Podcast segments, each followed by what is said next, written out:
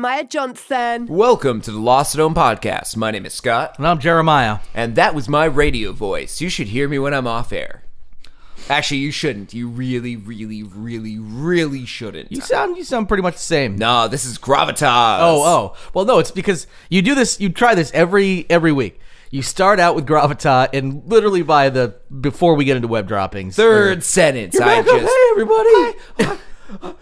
Welcome to the show, everybody. Ow! Sorry, I dropped my computer in the fryer again. All right. that was my uh, Fry Boy from Simpsons impression. I got it. Yeah, yeah. I, I got it. I like how you. uh Sorry, sir. I dropped your burrito in the fryer. Ow! It's I- I- really hot in there. I, I like how you start out the show uh, by uh, um, recycling materials from the '90s. From that's great. Excuse me, Jeremiah, but that is material from the 80s. Uh, well, no, probably that episode was probably Fry Boy has existed outside of the 80s. You are correct. Yes, and yeah. welcome to the show, ladies and gentlemen. I know my Simpsons Gentlemen ladies. First of all, the only official actual Simpsons episode that aired in the '80s with their Christmas special. The other one were all like started in January of 1990 in the first first season, unless you count all the Tracey Ullman show stuff, which nobody does because that's not their show. Okay, so when do you think what what was the guy doing the fry later bit in the fucking Christmas episode? That doesn't track. You know what else doesn't track? Ladies and gentlemen, because that's binary and we need to make sure we include everyone. How about hello everyone? Hello, that really works. Everyone out Yes. there in podcast land, thank you for listening this week. Uh, Yeah, we you're are right. We, we occasionally would do say, ladies and gentlemen, and, and I like you forget sometimes that there's these things that are just built in socially and culturally, and you're like, well, that's not that's not appropriate anymore. Possibly, depending on who the listener is. Everyone's different. Yeah, yeah. Now we were recording this one day before Thanksgiving. Uh, Yeah. Merry Thanksgiving to those And actually, I believe celebrate. and I believe yeah, uh, and we have to get this uh, show up a little early this week, so some of you may already be listening to this on your commute. This should already be up by the time Thanksgiving hits. we actually hope that's the case because this seems like perfect material for a Thanksgiving drive. Mm-hmm. As uh, as we call those here in the states, We uh, thanks. the colonies. yes, yeah, the, the the new world, if you will, right? Yeah. So um so without further ado, um we're gonna get into the show this week. Um normally we have a little preamble here where we talk about a bunch of shit, but I don't feel like this is lent. Stupid. No. Has it lent? Uh, to, could it happen? Could it still happen? Well, I well here the thing is, I think we Do you want wanna talk about something before we wanna- jump in? I, I don't. I don't think we should force it. If it's organic and it happens, it's, it's all good. Um, That makes the most sense. Yeah, exactly. And I feel like we've got some some good little uh, Thanksgiving. I, I almost say Halloween every single time we talk about a holiday because it's the best one. But also like so Thanksgiving, I almost just called that. We were talking about uh, Christmas recently, and I called it Halloween, and I don't know. But anyway, so let's uh yeah. But I actually before we get really too deep into yes, go ahead. Con- I continue. was I, Sorry. I was afraid you were going to jump into the first part of the show before I was going to, yes. before we talk to our first time listeners. oh, very good. Yes. Yeah, if you're a first time listener of the show and you're kind of curious what the heck is going on here, What uh, the heck? And all you know is uh, it's the show that makes you smarter. Well, it, we try to. We uh, find weird and random, obscure internet stories. We basically pull from the bottom of the internet barrel of news. Yeah. And we report that to you because you're not going to hear this stuff anywhere else. Yeah, you know, unless you just happen to spend all your time scouring ridiculous stories on the internet like we do, and you know what? Why bother? We'll, do We'll the, do it we'll for do the work for you. We'll we'll we'll you can keep your browser history clean, like with maybe the occasional you know dirty, creepy you know uh, porn you know thing every now and again. But we'll go into the real deep shit that gets would normally get people put on lists. you Hey, know? hey, hey, if you're looking up weird shit, you're looking up porn, just remember this one tip. Whatever you type in the search bar, type in podcast podcast research, after. the fact. Yes, that keeps you off list. Um, how do I kill my wife? Podcast research. Heck, for fun, go to Pornhub and in their search bar of their own, type in podcast research and see what kind of porn comes up. Oh yeah, yeah. Eh, the most boring of all porn. Yeah, podcast porn. It's just, literally a fat pimply guy on podcast researching. Oh, a boob. And you just hear fapping sounds, but you're looking Yeah. at his face Yeah. the whole time. Yeah, you, those are good. kind of see like the reflection of the porn in his in his glasses. glasses, his big glasses. yeah, yeah. He's got he's one of those fancy ones with a video podcast, and he promotes it purely and solely on his Pornhub channel.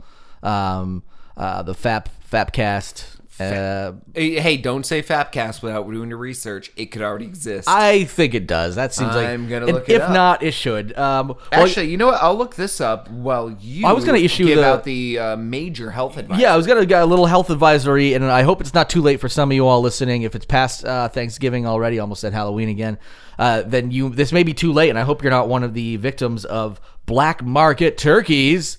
This is uh, a warning was recently hit, issued from a couple states over from us, um, Maine, and this uh, police department in Falmouth reports that a Hannaford supermarket had to discard frozen turkeys that thawed out because of a mechanical failure. Big deal. Happens, you know, I'm sure uh, on a regular basis, stuff like that. That's not the problem. They were saying somebody actually collected them from the trash bin, uh, most likely with the idea of being able to redistribute them. Someone Sell- threw out all these really classy turkeys. Yeah. Look at them. This one's still in its wrapper. this one's barely maggot infested. Megan, get the truck. There's like 19 turkeys in this bin. This this one's warm. We're gonna put that in the bottom. That one's half cooked already. Merry Thanksgiving, everyone! Hey, Tiny Tim, have a turkey leg. Oh shit, he's dead. Oh, Salmonella. oh, this one's missing a leg, but we don't discriminate. It's as able as any other turkey. You'll get cooked up and eaten by a poor family yet, Mister Turkey Man. Gobble gobble. Three days later, oh, I don't know why my guts are on fire. I feel like my insides are full of stuff and made of hate and cinders. I shouldn't have eaten that homeless boy that ate that turkey. It was a, a, a, a oh god, uh, a to to homeless turkey. I can't do it right. Where you like stuff the duck inside the Oh, like a tur- turducket the- of- inside of a pigeon? yeah, but you First have of all- like a first of all, pigeon like- inside of a homeless boy inside of a turkey. Okay, well, Uh, a, a, I, I, I like I, I do like the, the, the picture of, of you. Most, most ducks that I see, and I know there are definitely small ducks out there, but I think most ducks that you eat are larger than pigeons. So I do like the thought of you trying to stuff an entire duck inside of a pigeon. Which is really just you wrapping a uh, pigeon's skin over, like an Ed Gein fashion, over top of a duck. yeah, that's right. You're gonna take it. uh, yeah. and then we're gonna bake it. The Ed Gein cooking hour would Yeah. be so good. First, yo. find Mary Hogan's head in a burlap sack. You empty that out on the table, and then we're going to bake that at 350 degrees, and we're going to eat her entrails while we wait. A lot of you don't think you have to cook the entrails, but you got to at least steam them up a bit, because uh, those goes bad real quick. They're, the uterus, though, you can dry those and eat them like pumpkin seeds. nice. um, Now, now uh, uh, before we got into this public health advisory, uh, you did ask if there was a pa- FAPcast. yes. Uh, what I found is more awesome than what I would have thought I could have found. Okay. There are two competing FAPcasts. Oh my goodness. And you won't believe it. uh, the first one, and I need to go back. What is? Do, do they have something going on like the late night wars where there's like? Oh no no no! It's just the uh uh crap. Uh, I need to go to the first one because the names are amazing. First one, FAP, fucking amazing podcast. Okay. FAPcast. Okay. Second one, Fucking amazing podcast cast. second Gotcha. one, fairly awesome podcast. I love the fact that you. Well, I mean, it would be great if, if the actually fairly awesome podcast came first, or and, was better. Period. and, and, and like and, and that happened, and then the people came along to the other one, like, oh man, fucking awesome podcast, and the fairly uh, uh okay or whatever it was called, fairly fairly decent. fairly, fairly awesome. Fair, fairly awesome uh, podcast was was just like oh shit I can't believe we missed the we didn't think of that other name I want to fucking see awesome their mashup episode where they like meet each other on air and interview Yeah. each other. It's like we're fucking amazing podcast. Oh, fucking Raw." amazing, fairly awesome. We're, uh, we're, we're fairly We're all right. awesome. We're, we're all right. We're welcome to Maccast. We uh you know sometimes we talk about things, sometimes we just cut our toenails for the for a good solid hour. No, I just I just fucking love that those are the two the two polar opposites the uh, the the fairly awesome and the fucking amazing. Yeah. It's it's truly shows that if you want to listen to a podcast about practically anything and you really have the uh, the, the the the wherewithal to go search for it, you will find it. Yeah. Whether I- you I- want I something that's fucking amazing or fairly awesome, fairly awesome. you'll find it somewhere there, there, or in the middle. Yeah, yeah. The uh, what what would be the middle one for FAP? Uh, Uh, I don't know. I can't think of another like middle ground, like between fairly awesome and fucking amazing. Yeah, because I feel like you have to find something that's not amazing or awesome, but something better than fairly and not quite as good as fucking. Finally awake podcast. Yeah, fi- finally. Uh, that sounds Fi- even uh, lower than um, that. Sounds lower. Yeah, I was gonna say because uh, um, how about the friggin' all right podcast? Oh, Because friggin'. friggin' is, is is like still pretty good. All right is probably not as good as amazing or awesome, but Sure. like Nope, nope. it's it's like Friggin' a friggin' right. is definitely better than fairly. So Look for next week on the Lost at Home Podcast Network. yeah, friggin' yeah, friggin' all right podcast cast. On our first episode, we have a crossover with Fabcast and Fabcast. Join us on Fabcast next week where we talk to Fabcast and Fapcast. Who's gonna win, Fapcast or It's Fapcast. Fapcast? It's fat versus fap on fap. yeah. Yeah, well, maybe that'll never happen, but it was fun to talk about. It was definitely fun to talk about. I I think the ship has sailed already. I think we pretty much did everything that's good about it right this there. week on Shipcast. we have Boatcast and uh, what's another form of boat? D- Uh, have- dinghy, dinghy cast. yeah, dinghy cast. Uh, On Boatcast, yeah. we have dinghy cast and ship cast. fuck schooner radio. That's for the old timers. We've got dinghy cast. Oh, schooner radio still has a pretty good following. Okay. Uh, we still have Tim and Jim's Tackle Shop as a sponsor. they only pay us as live bait, but it works out nicely for us. Hell, stay tuned next week when we review worms. Subscribe and make sure you reel in a big one. Cause we're really awesome. Really? Boy, really beating that You play know, all those other podcasts, well, they're like big fish and we're a little fish. But we got a s- small pond called radio. and you'd rather be a small fish in a small pond because if you were a big fish, there wouldn't be enough water. you don't want to be one of those big old bass floating around in a mud puddle, do you? Never seen that work out No too well for the a fish. puddle bass. No, nobody. As we always say on Schooner Radio, nobody likes a puddle bass. all right, all right. we've, we've created two podcasts already better than our existing And a network, Scooter Yeah, Radio. Schooner Radio. I love the name. I fucking just I incredibly love that name. Yeah, that's pretty great. It's the Nautical Radio Network. It is. Yeah, yeah. Except but for old men who don't know what podcasts are. Yeah, yeah. They still have to turn into like a dial, uh, all that shit. All right. So, um, prior to creating the show notes for this week's show and thinking about Thanksgiving and how it would probably be pretty hard to find an entire episode of Thanksgiving stories, uh, I took it upon myself last night to tell the story of Thanksgiving because we decided we have a lot of international listeners, people who don't live in the United States of America, and to them, Thanksgiving may be more of a foreign concept. It's a it's a very American holiday. So yeah. I decided to write the story of Thanksgiving. But yeah, a lot. A lot of people don't under, understand that you are you are an expert of sorts in the Thanksgiving lore. well, um, that is a thing that has been said by you just, just now. now, yeah. Like Um, we say on the Home Podcast, Scott's really good at Thanksgiving lore. Um, but what I decided to do is use a website called textfixer.com where you get to randomly generate as many words as you want by pressing a generate button. And I and I like the thought of this as using using them, which I, think you'll go into detail on how you used it. But uh, it's it's similar where you could use it as uh, like story prompts. You know, Exactly. Uh, I had it generate six words, and out of those six words, I chose understood five. too. Well, that was that's a gross exaggeration. First of all, okay, okay. one Yeah, yeah. and two is a gross exaggeration of yeah. one. Well, double. Nearly double. What kind of freak are you? no, um, What I are you, some decided- kind of a word savant or something? Well, I decided to use five out of six because uh, often uh, one word out of six was a modern term, and this is a Thanksgiving story that I was writing.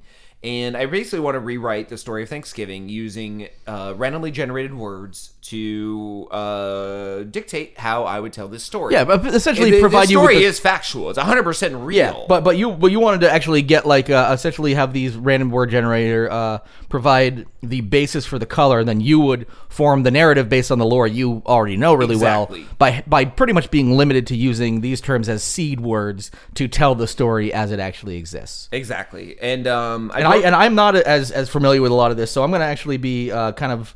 You know, I- I'm sure this is you know relatively quick, but just to make sure that everybody gets the concept of Thanksgiving, I'll probably be chiming in with some questions here and there to make Yeah, sure if you have any questions clear, about this- clarifications and stuff, Yep. because I'll I'll play the listener in this in this case. Well, this is practically a game that we're starting the show with because I have 10 parts to the story of Thanksgiving, and you have an opportunity to ask 10 questions if you have any Okay, questions. yeah, If- yeah, if I, I, I do see that they're broken up in such a fashion, so I so don't I think can. you're going to have any questions. This is pretty much the straightforward history of Thanksgiving Right, okay. as was told to us in grade school. Okay, All right.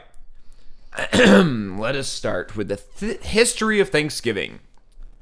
Well, roughly 230 years ago, a group of Europeans, brainwashed by their careless overlords, had their memories wiped and were put on boats headed to the New World. They didn't even have time to say goodbye and couldn't remember who they would have said it to. so just to clarify, this happened right around the time of the Constitutional Convention in the United States. Am I correct? That, this, if I'm doing the math right, this is in the late I have no idea what you're talking about. All right. Well, Um, moving on. I think that's the math checks out. Okay. Next, uh, next part. Werewolves on board the boats bewitched these explorers and put them under their control in a slave-like state, ready to build a new dynasty for the werewolves in the new world. And again, just clarifying that the New World is still considered new 100, 300 and some odd years after it was actually uh, considered that by by uh, Columbus and his explorers. Yes, this is uh, werewolf history. So they're still so this they're was still, taken off of they're still excited. werewolfhistory.org. Okay, okay, okay, good, good. Okay, just making sure I'm I'm tra- it's all tracking so far. When they arrived in the new world, There's that phrase again. Yep. They found a paradise, but something went wrong. A single native met them on the beach. The werewolves told him to crawl on his hands and knees, but the natives said that was illegal here in the New World. No, it tracks for the time. I think a lot of weird stuff was illegal at the time. I actually surprised that uh, that native uh, was was still kicking around at that point. The native then said the werewolves and their crew of amnesiac crew members had to follow his rules, learning to speak French to perfection, learning geometric color design, and the werewolves had to become his plaything. Interesting. So I just want to. Um, these are just amnesiac, as in they don't remember something because they were brainwashed, or are they going to have a hard time learning French and all this kind of stuff because they can't remember things in general? Th- This is from the uh, when they were taken out of Europe on the boat ride. They they, They were brainwashed or whatever, Their right? memories were wiped. Wiped, okay. So- the so- werewolves brainwashed So, them so, after. so going forward, they can learn just fine. So learning French and all that kind of stuff should That serve sh- as that any, should work, Should, yeah. should shouldn't serve as any problem. It's not like they're gonna like it's like the Sisyphean uh, task to try to teach these people who can't remember anything French. yes, Okay. Twelve. Also, you didn't say that they're not French, though it could be that they already know how to. very well could very be, well, yeah. That's they're European. It's very gene- were- general. werewolfhistory.org was not clear on this fact. No, just general. Roughly 230 years ago, and somewhere in Europe. Twelve of the werewolves were used as a donation for the plaything request. You know, from the other part, just barely. Yeah. Oh yeah. Yeah. No, I- I'm interested. But were actually bait to lure out more natives. Okay. When the natives came for the werewolves, the crew used a fiery adhesive made on their journey, and they murdered the natives. So, um, I haven't read this in history before, but apparently, uh, native people had some kind of obsession with werewolves. Um, well, this is, I'm guessing, the first time they had ever met them. And- Well, how, how do you know like it was going to work as a lure for all the others? well, they Like, wanted ah, they wanted the at- werewolves as playthings. They said it very. The one said it clearly in the the. Well, yeah, but I assumed like he wanted, he or she wanted it that for the maybe, plaything. Maybe, maybe they were like, yeah, then let's give them So, all. so it's like uh there's all the natives in the woods, and they're like, oh, they they assumed there was more than one native. werewolves. Okay, and then they're like, bring them all here. So okay, and uh, but unfortunately, that did not work very well for the natives. Oh yeah, they murdered all the natives. Okay, well, you know, Then a single moonbeam shone from above. It led the werewolves and their crew north to Plymouth Rock. There they built a settlement of Boston. The crew had to relearn and repeat the lives they once lived in Europe. Within no time, New Europe, as it was called, was booming and nearly identical to Old Europe. yeah, yep. Uh, I know New New Europe is is certainly what this area was called before it uh, we changed it for the sake of the Englanders. But the uh, how I didn't know uh, moonbeams could be quantified, but I like the fact that there was just one, whatever that means. I never thought of that. I would think like there's a beam of light, you know, like people just consider any beam a beam of light. But I'm guessing you're thinking like if there's one going this way and maybe this way, they're like, no, this just one. Just- Okay, just a single moonbeam. Then came the memory plague. Ah, just like old Europe. Yeah, I remember hearing about that. memory plague, not memory. memory oh, okay. plague. Okay, I'll think of something. An entire generation of the descendants of those who had their memories wiped before became confused and then dead anytime they were above ground. So this is like a chud situation going on. Oh, new, yeah, Boston was uh, underground first. okay, yeah. So okay, so this was a okay. So we're we're getting Ply- Plymouth Rock was above, yeah. Boston Boston was below. built below in the sewers of and it was uh, identical to how Europe looked at the time. exact. Okay, so we had that, and now that Europe is was one rock, many cities below ground. yep one rock where people are like, oh, this looks a neat place, and they're like, well, you should see what's underground. That's how Stonehenge works. Every time they had a new city underground, they had a new rock. that it really? Yeah. So that's like a whole. That's a metropolis then. Yeah, Plymouth Rock is like a poor man's uh, uh, Stonehenge. Stonehenge. Okay, city of Stonehenge. Yeah. Well, okay. So we've got a chud situation going on now. That's good. Okay. Then the natives returned. Wait, where did they go? Who? The natives? They they were they'd been gone since they were tricked and burned with the fiery adhesive. Okay. Many, many years have gone by. Okay. I mean, I've, I've seen less. I know they were all murdered. Yeah. But they, like, so I'm guessing now we've got a zombie situation. Don't mean to interrupt you in the middle of it. So we've got zombies, chuds, underground, Boston. Got it. Okay. Somewhere around the time the Constitution was being signed upstairs. Then the natives returned. They said if the survivors of the plague betrayed their human-like werewolf overlords, they would help them learn important skills like how to build pillboxes and teach them about ballistics. Cool. I think I already wasted my uh, my uh, question on this one right off the Fair bat. enough, So fair we'll, enough. We'll go on. Move on. All of the werewolves, once the elite, were put in shackles. The natives then moved to dismember them one by one. The meat was smoked for seven days. Ooh, the good. bones were liberally boiled for their marrow, and the floppy parts were given to kids as toys. Are you talking about the werewolf genitalia? The floppy one? He just had a bunch of kids wandering around slapping each other, sword fighting with wa- floppy werewolf dicks. I would love to believe that was true, but don't be crass. We all know when werewolves die, they always die hard. That's that was the tagline for Die Hard Seven or whatever fuck number they're up to. Werewolves die hard. wait, wait, this is the werewolf movie now? Why the fuck not? The other one sucked. Yeah. all right. Okay, so la- okay, What- what- but what are the floppy parts then, if not the genitalia of uh, of what are the floppy parts of a werewolf? Uh, The ears, which, maybe? Which gender? The uh, I guess I guess any gender of a werewolf, like Ears, boobs, I, I think like the the nuts. the ear is definitely like a little Dicks. floppy thing, right? Um, the arm waddles. Oh, for like the out of shape werewolf. Yep. Um, sub moobs. Sub moobs. Yeah. That's Oh, the man moob that forms under a moob that keeps the first I gotcha. moob up enough so it looks perky, but it's actually just sitting on a second sadder. I gotcha. Okay. Okay. Oh, wait. Good. All right. And finally, on the seventh day, because they, they, They smoked them Smoked them for seven days. Yeah, that's gonna be good meat. On the seventh day, they feasted together, the settlers and the natives. The gloves of animosity came off, and the whole fiasco had come to an end. They ate what we ate today. A traditional Thanksgiving dinner. Ah, yes, classic. Smoked werewolf, apples, lollipops, beans, roses, blobs, guts, badgers, tongue, doll glands, Uh huh. garden wasps, ocean copper, honey duck pig stickers, Stuffed inside of a pigeon. Bibles, firearms, drunken amoebas and baboons, daring amateurs, and so on. Daring amateurs and uh, uh, doglands.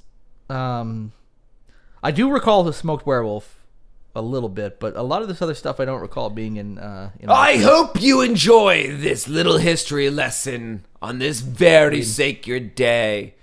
no corn on the cob. There's no maize, Thanksgiving. no mashed potatoes. End scene. Very good. That was Uh, my dramatic reading. I, appre- I appreciate that. That I, a lot I, out I of never. me. I'm probably gonna sit back for the rest of the show and let you take over. Uh, how about how about instead of that, I give you a couple minutes off while we uh, play an ad for our sponsor, Bambox. Bam box. Oh wait, we're gonna play it. Yeah. You mean I don't have to do it? No, you don't have to do it. You uh, you you Bam want box. you wanted Wait, to, you I've been to rest. practicing my bams. Well, you you can introduce it. Bam. Box.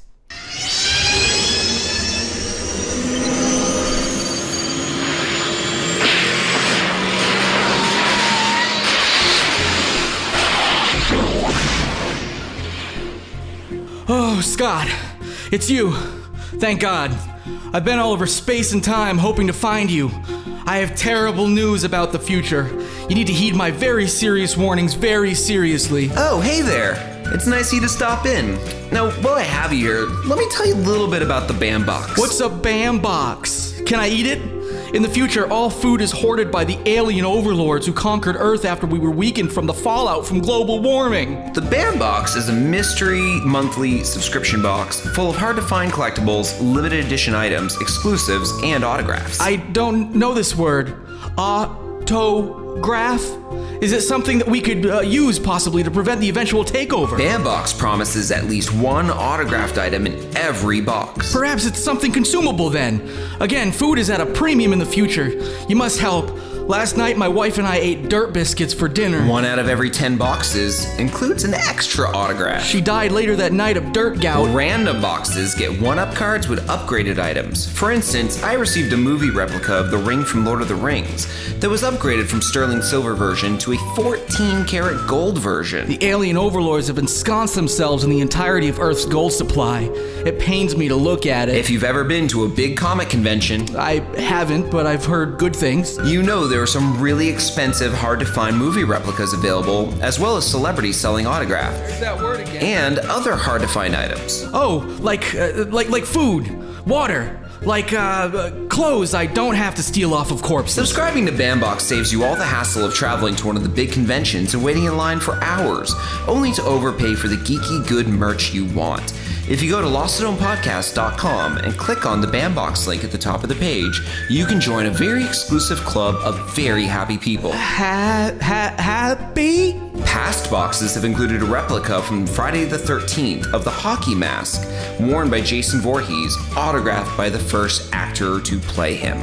Also, a full size steel replica of the Batarang, replicas of both of the license plates from the DeLorean from the Back to the Future series, autographed copies of Gen 13, Lady Death, as well as autographed prints by famous artists of interesting characters. Well, that all does sound pretty cool. I guess the future's future can wait then. Well, then, if you're interested, head over to the lostathomepodcast.com and follow the Bambox link to their incredible site, and make sure to use offer code LAH10 to get 10% off your first order. Well, maybe if all this Bambox stuff pans out, the future, it'll be a-okay. That is right. Uh, Putin does spell put in. Put in. Or put in, yeah. Oh, oh, we're back. Uh, welcome back from the ad roll. Are you uh, well rested now, Scott? I, uh, from from that tiring ordeal of reading that Thanksgiving story. Why, thank you for asking, Jeremiah. I am definitely rested. Welcome to the Lost oh, yeah. Oh, you got the We are back. Yeah, with your gravitas intact for another three lines. I'm to try to keep this voice for the entire show, so enjoy my dulcet baritone tones. You're gonna. uh I think you're gonna just yeah. Um, you uh. All right. Well, let's see if this happens. You're gonna poop yourself right out. You know that, right?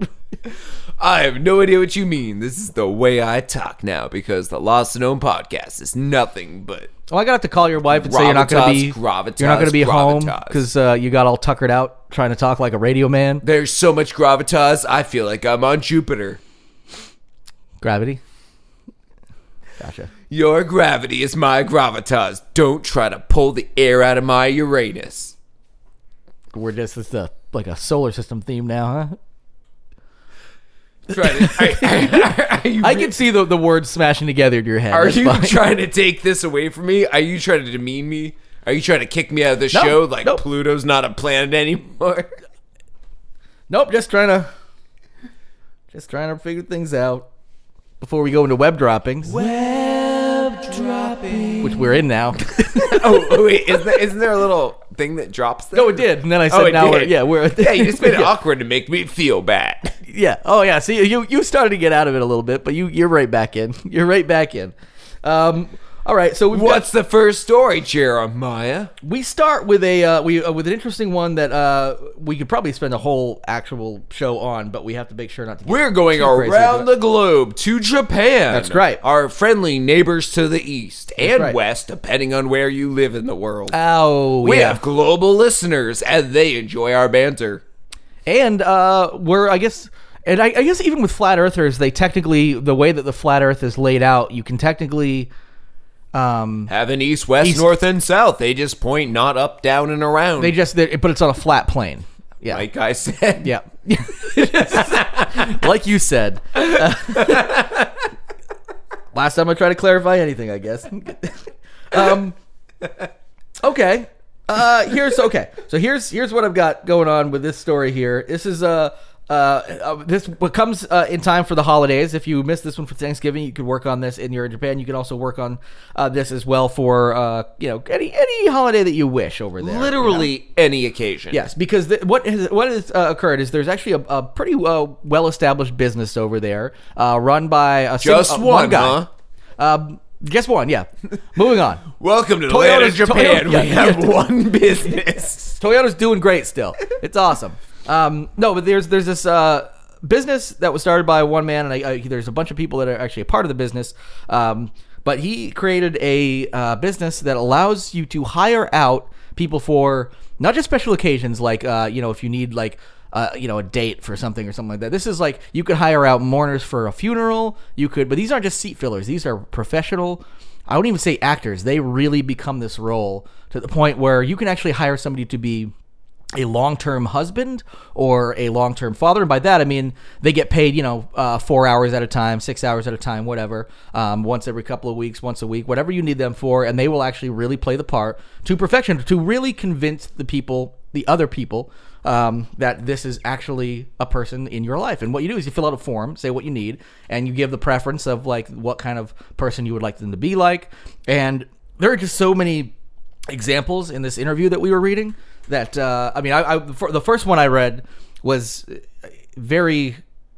It, it was almost disturbing because just think about like I don't know the emotional stuff that goes on both sides of the equation here of the people involved and the people actually playing this role. But this man actually was hired by a woman to play uh, her daughter's father because she was being bullied at school because she didn't have a dad. And this wasn't one of those things like, oh, you know, I'm going to tell my, you know, my, my daughter, like, okay, we're hiring this guy and he's going to show up to school with you so kids will stop bullying you. She literally hired this guy to portray the father long term. So the daughter thinks her her dad has come back into their lives and he gets hired every once in a while, spends time. So it's almost like an adopted daughter, but you know, not really.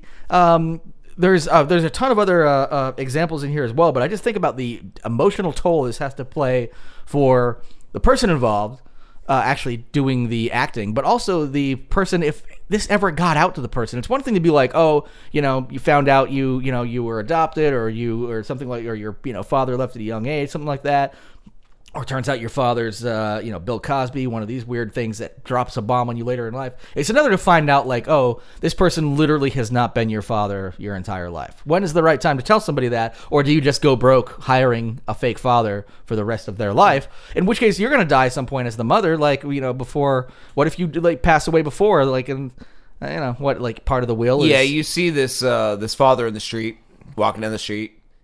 Mother's been dead for a year. You haven't seen the dad in a year because of that. yeah yes yeah and you wonder, and like, you're oh, like, oh my god, dad, I haven't seen you in forever. Stay away from me, kid. Check doesn't clear be- yeah. anymore. your last check bounced yeah.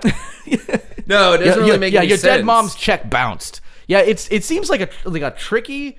But it's uh, also fascinating, like reading this interview that we read. Um, as I went through it, I was going like, I can't believe he's held on with this relationship with this kid for what was it, uh, eight? No, more than eight, ten years. yeah, least. it's it's like it's At been significant. 10. Yeah, And when asked where, like, like, where would you end father. this, he would be like, well, if I'm paid to, I'll continue to be in her life. Like I'll go to her wedding. Yeah. I'll be there for her graduation, yeah, etc. because because essentially what happened is this woman, uh, like her, they she divorced the uh, I mean her husband, the, this girl's father, because he was physically abusive. Literally never saw him again. She was the girl was young enough to where she doesn't remember her father, and so the, anybody could have come into the picture and been this. But she decided to hire an ideal father figure, and it, it was to the point where I think at one point he was talking. I don't know if it was with this relationship or with another one. He was playing a father, where he's talking about where he just collected like movies where people were good fathers and he was studying films to be like what would an ideal father like be scripted like so I can be that person. Yep. He's also uh, been asked to be uh, a date, like a regular weekly date. Mm-hmm. He's, he's been married 3 times. Yep, been married three times. Uh, weekly dates for women into their 60s, 70s, and as low as 30s, which is more recent. Mm-hmm. Yep. Uh, apparently, there's a issue in China, or not China, Japan, with uh, like family. Yeah, yeah. The, the family really- size is they, they were saying family size is shrinking. There's a whole like issue that you read a lot about like how Japanese people or you know uh, that a lot of the folks in that culture are there's like a, a I don't know a, a lot of them attribute to like the work ethic and you know the overworking of the culture, but essentially people aren't fucking enough to actually keep the you know keep the family size large. So a lot of people who are alone, um, you know, only children, things like that. Yep. No, it's a it's a fascinating story. Uh, you found this from theatlantic.com, and if anyone wants to go look it up, it's how to hire a fake family and friends, and it's a, just an interview, and it's very very good. And I would There's urge there's just anyone to go amazing. One of the the more troubling ones is when he was talking about a actually sixty posted year on our old fan page. Yeah, um, a sixty-year-old woman. Uh, I mean, six-year-old man lost his wife, and he literally wanted what they said another copy of her. Yep. And uh, there's also uh, points where people, like bosses of a business, um, will. Uh, you know, uh, or of large companies, you know, essentially where like workers won't know what they look like, um, will be forced to apologize for something um, to the workers. And apparently, in uh, in Japanese culture, as this person was saying, apologies are very very serious. Where you you know get down on your hands and knees, your you know uh, your hands need to be trembling for these like really sincere large scale apologies to happen. So he's been hired to apologize as this this person, um, to, and for various things, not just in businesses, where he will actually go in and essentially take the blame and perform these apologies, so that a person actually did the wrongdoing doesn't have to shame themselves by apologizing, which kind of defeats the pu- purpose of an apology. But That almost far- makes you worse. but but as but as far as they're concerned, though, but I, I guess another way does it because then the people perceiving it, as long as they don't realize that it's fake, are still get exactly what they need out of the apology. So maybe I mean it doesn't stop the person from potentially doing whatever they did wrong again because they're like, oh shit, anytime I do something wrong, I can just hire somebody to apologize for me. But as far as what the other people get out of it, I guess ultimately psycho- psychologically it's probably the same. That makes sense. No, it's just a fascinating business, and I don't think it could work in this country. I think over there, culture is just the right amount of stifled, stuffy. they- they were saying that they're- in- proper, where maybe you could pull this off, but in America, this would backfire right and left. Well, th- this man was specifically saying uh, that in, you know, in he was saying in Japanese culture, uh, you know, people don't uh, emote or express directly to one another as much. And I don't know that might sound like a stereotype, but this is coming from the man explaining his own culture. So I'm just yeah, paraphrasing what he was saying. Um, to the point where it's it's actually more likely for you to be able to like to, to go for a service like this and for people to openly express like so I'm actually curious of like what uh I mean we we've read about like you know uh, you know dating apps and services and stuff over there so it seems like people don't have a problem doing like doing that kind of thing when it comes to finding connections but it seems like there are certain elements of the culture that make it just perfect for this kind of business to actually thrive Makes sense. Yep. Uh, Jerry, you actually brought the next story to the table as well Yes. as this one. We're doing a pretty like uh like almost like a future look. Like that feels like a very future story, and so does this. Yeah, this one is um, uh, this one is about uh, an ex Google engineer who is actually uh, also well known. Um, uh, let's see actually what the person's uh, Anthony Levandowski, who uh, some of you who read like tech stuff might know his name because he was the one also being sued by Google because he went on to uh, I don't know if he was completely consult with Uber uh, for their self-driving car technology, but he used to u- work for Google for their Waymo line, which is their self-driving cars, and he's under fire for potentially spreading you know industry secrets from Google to uh, Uber and their and their company. But uh, he has a uh, an idea to create what he's considering uh, a an AI church with a robot god and a gospel called the manual. Now, a lot of people would think like, well, you know, if we're if we're doing AI, why would you need to put this concept of a god or something in place, you know, wouldn't it be ideal to you know not fill these you know the the AI's heads with these um, ideals that are not like necessarily logical because you know AI doesn't necessarily think the same way we do. Or you know, people have different philosophical beliefs and need religion for reasons that you'd think robots wouldn't. This is specifically to hopefully protect the human race from their robot overlords because as he's considering it, it's inevitable, and I consider it as well, that AI is essentially taking over. And it's not necessarily like, oh, a, all AIs are going to, you know, start murdering humans, but he's trying to make sure that isn't the case because at some point we are going to be relatively subservient to AIs, but that means we all have, you know, what are they you know, considered like the basic income concept where no human being really has a job because there's no jobs for human beings that AI can't do better. And he wants to make sure to kind of put this robot Bible and a robot God thing in in place because the AIs would essentially have a, essentially a standard set of principles uh, to learn from artificial intelligence that would make them realize that human beings have worth even if logically we don't. Because at, at some point human beings won't necessarily have worth too as far as artificial intelligence is concerned because we're just going to be leeches. They're like well we could just we just use this planet for ourselves this is ours now and uh, he wants to make sure that doesn't happen That's kind of interesting because when I first read about it, I'm like, so he's just making up something that we don't need, like another. That's what I thought, and actually, that's originally why I brought it to the table. And then I read it, and I wasn't even necessarily going to bring it. it's up. almost a fail safe. So if like an AI suddenly rises up, it would be like, oh, there's an AI religion think- already. Think- think about a set like, of- ah, that's some rules to keep people in line that don't sound too unfair. Think about a Ten Commandments, but that like a robot being that it's purely logical, at least at this point, wouldn't necessarily manipulate to their own needs. Human beings obviously take the Ten Commandments and religion, and sometimes be like, ah, I'll use that part, but not that part because that part I don't want to follow because that'll make my life harder. But this part, yeah, I'll quote the Ten Commandments like crazy, even though we don't even get to kill until like number five or whatever. But you know, it's a, but you know, they can actually program this. Essentially, it's a set of instructions saying, hey.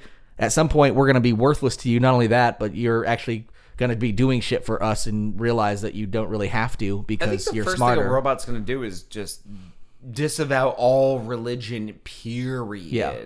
So wouldn't it just look at this and be like, eh, f- fuck yourself? well, I, I, yeah, I wonder like how how intelligent artificial intelligence will become if to the point where it becomes aware of what is artificial artificial intelligence. You know, like if that makes any sense. What what has been programmed there by human beings and what they are have actually discovered completely wholly on their own. Oh, great. So you mean there could actually be like a Christian AI as the supreme ruler of Earth? Yeah. I In mean, theory, you, you theory. think about the way uh, artificial intelligence works. I mean, it essentially learns on these models of what's already existed, right? And you Yeah. can, and you can. That's why there's all God, this that's this really scary. in, like interesting stuff out there about uh, artificial intelligence actually being and machine learning being actually biased because they learn from things already in place that have cultural biases, and so they're like, oh. Uh, you know, black people are, are more likely to, uh, you know, murder or steal because there's more black people incarcerated. Achieve blah blah higher blah. grades in Therefore, engineering.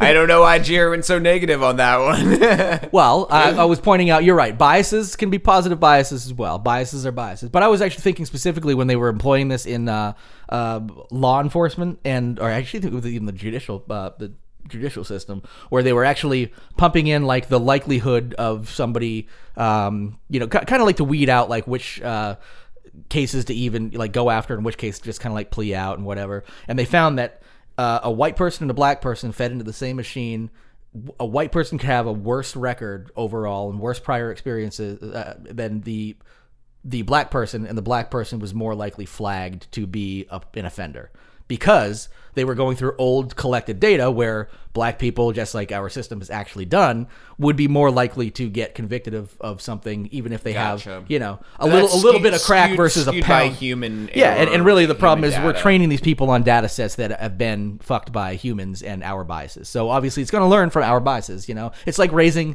you know a kid you could say starts with as a clean slate but if you raise them in a home a kkk home they're probably going to grow up maybe not feeling that great about uh, other They're not going to know 25 other letters of the alphabet. K K K K K K K. That Sesame Street is so boring for those kids. yeah. K. Today's letter is K, which stands for white power. Like it's just their dad like overdubbing every episode of Sesame Street.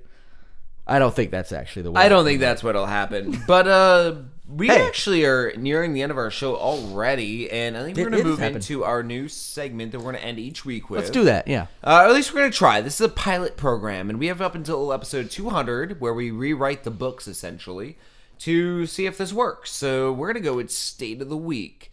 And that means we're going to pick a story that may or may not be current each week from a different state, and we're going to talk about it. And this week, we're going to get lost in Kentucky. All right. And the reason this story fell into that Blue Blood? Is that it? Right? Am segment I totally getting this wrong? is in Lexington, Kentucky. Um, no, but I'm trying to think of what. Uh, isn't that what they're? I don't know.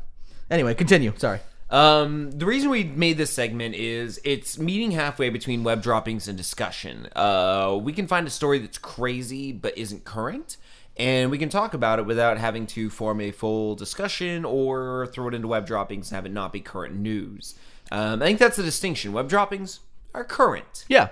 Everything well, th- these are things from hopefully from the you know past couple of weeks that you fell through the cracks. This is maybe a story from a long time ago, or just from any time. Could be current, but it could be any time in history that maybe. Well, this story is from the 1985 to begin Right, with, yeah. so not quite current.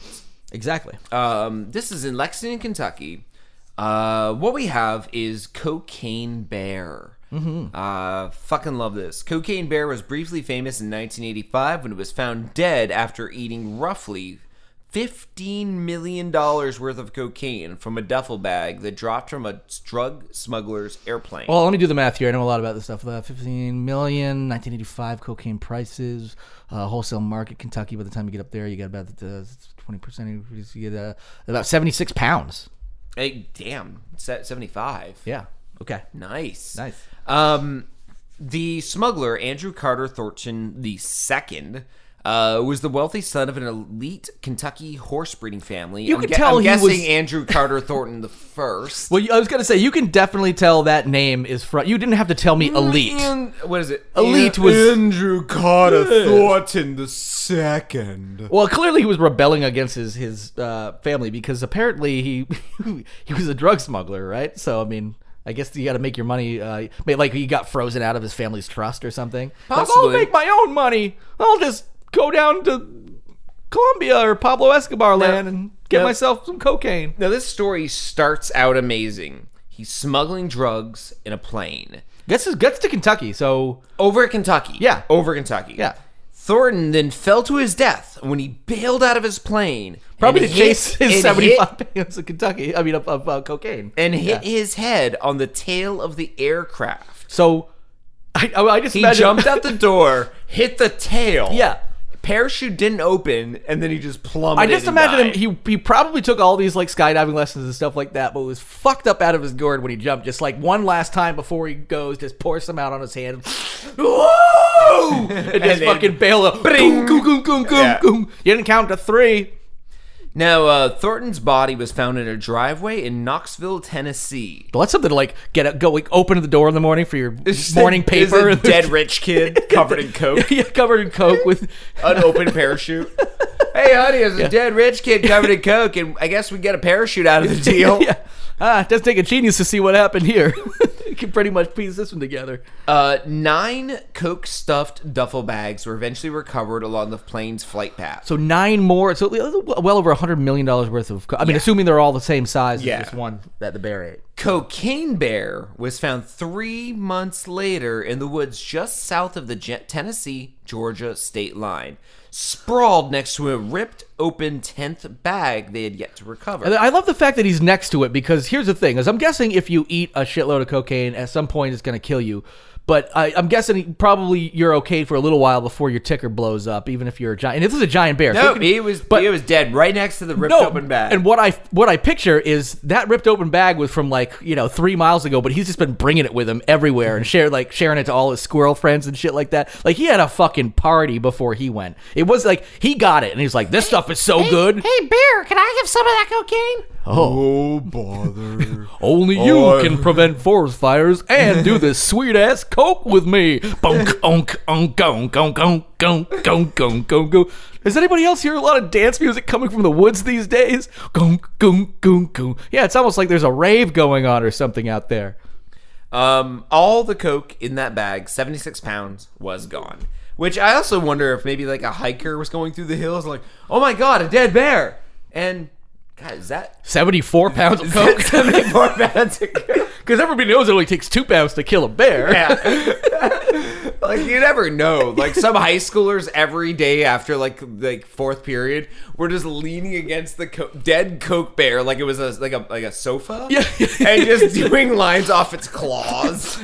Yeah. Okay. okay. So So give me give me another bear claw. And it's like you dig the dead bear's bear. claw and snort it off. like the people who had that one long fingernail on their pinky in the eighties and shit. Yeah. but you're actually using the. Oh my god! See, this has to be a movie too. Well, I'm thinking like we should cut. We should uh, take this roadsideamerica.com link and send it off to uh, what's his name? The guy who just did Disaster Artist. Oh. uh Franco, James Yeah, Franco. yeah, it appears yeah. he'll make anything.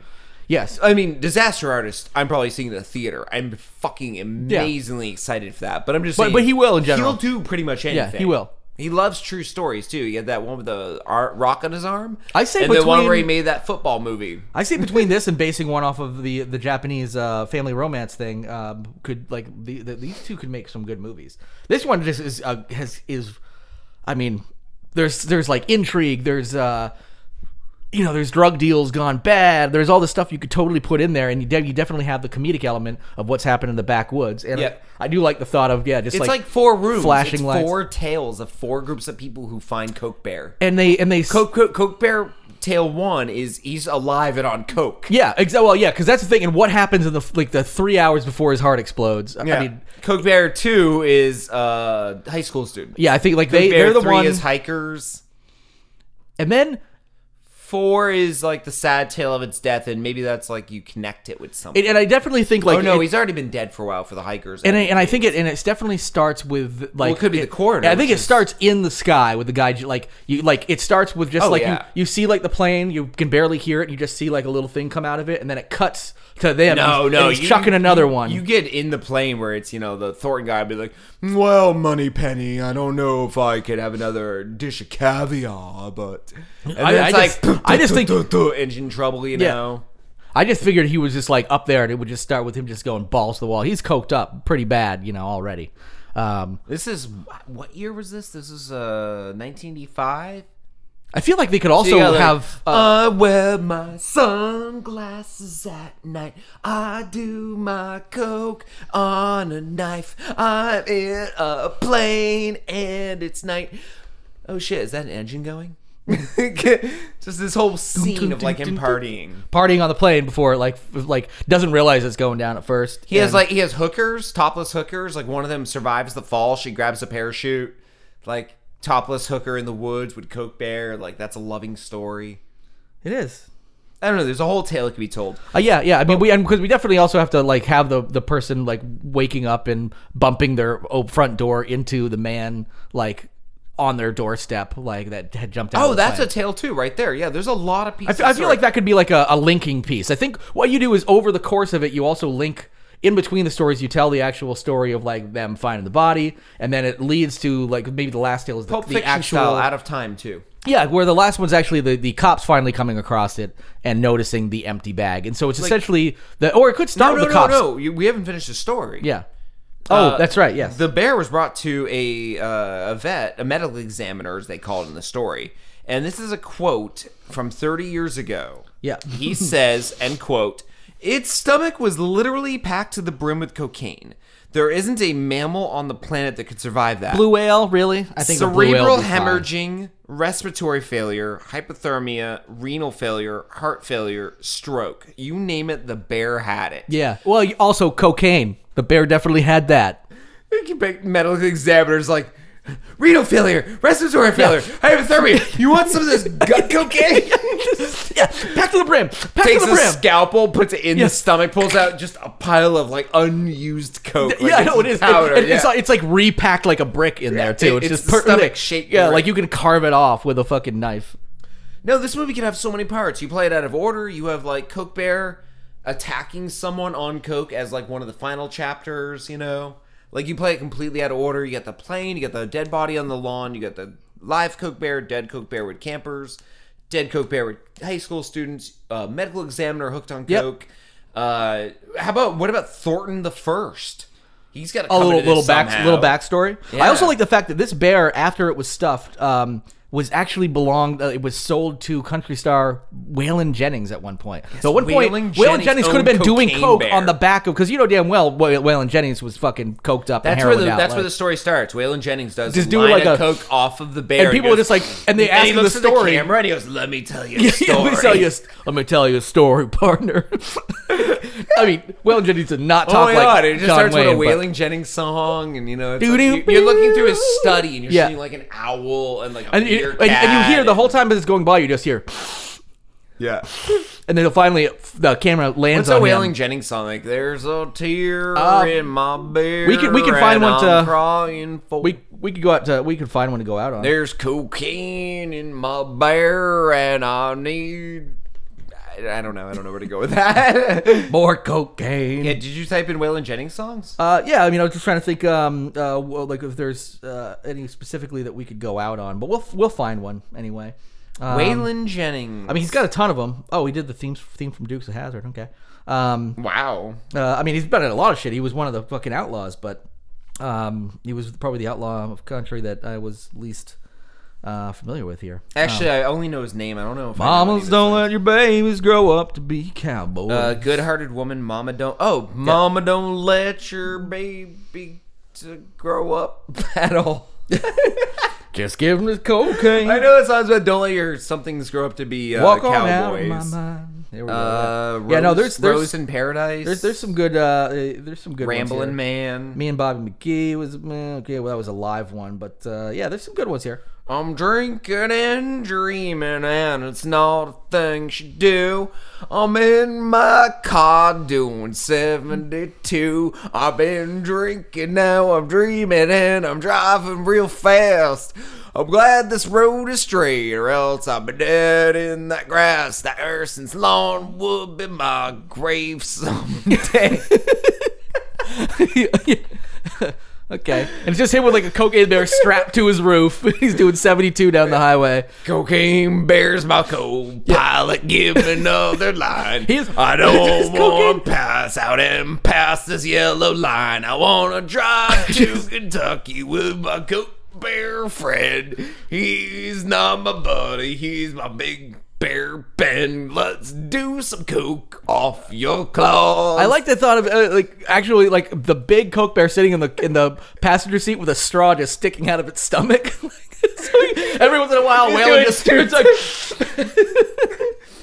uh, oh, Waylon, you crazy guy! So we're we'll go out on a Waylon Jennings song. Yeah, let's Uh, and which is about time to do so, Outside of that, uh, make sure to hit us up on social media. Hit us up on Twitter at the Lost at Home, and make sure to go to our website lostathomepodcast.com. Go to our Patreon at patreon.com/slash Lost at Home, and find Jarrett Sonic Jalopy everywhere you can get jalopy with a Sonic. That's right. Sonic Club. That's a good sell. Thank you. Glad I have you as my PR guy now. I guess works. Um, All right. So Yeah, outside of that, uh, enjoy the holiday if you do. That's right. If you don't, uh, I hope you learned a little Oh, there's bit. another one coming today. right up. There's a couple of them. This is the big holiday season, which always pisses me off. There's too many of them that all all at once. Outside of that, uh, get Get lost. lost.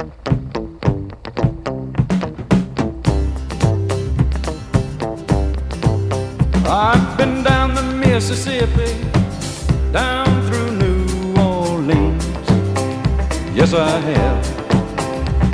I've played in California. There ain't too much I haven't seen. No, they ain't. Lord, I'm a rambling man. Don't fool around with a rambling man. Left a girl in West Virginia, up there where that green grass grows. Yes, I did. Got a girl in Cincinnati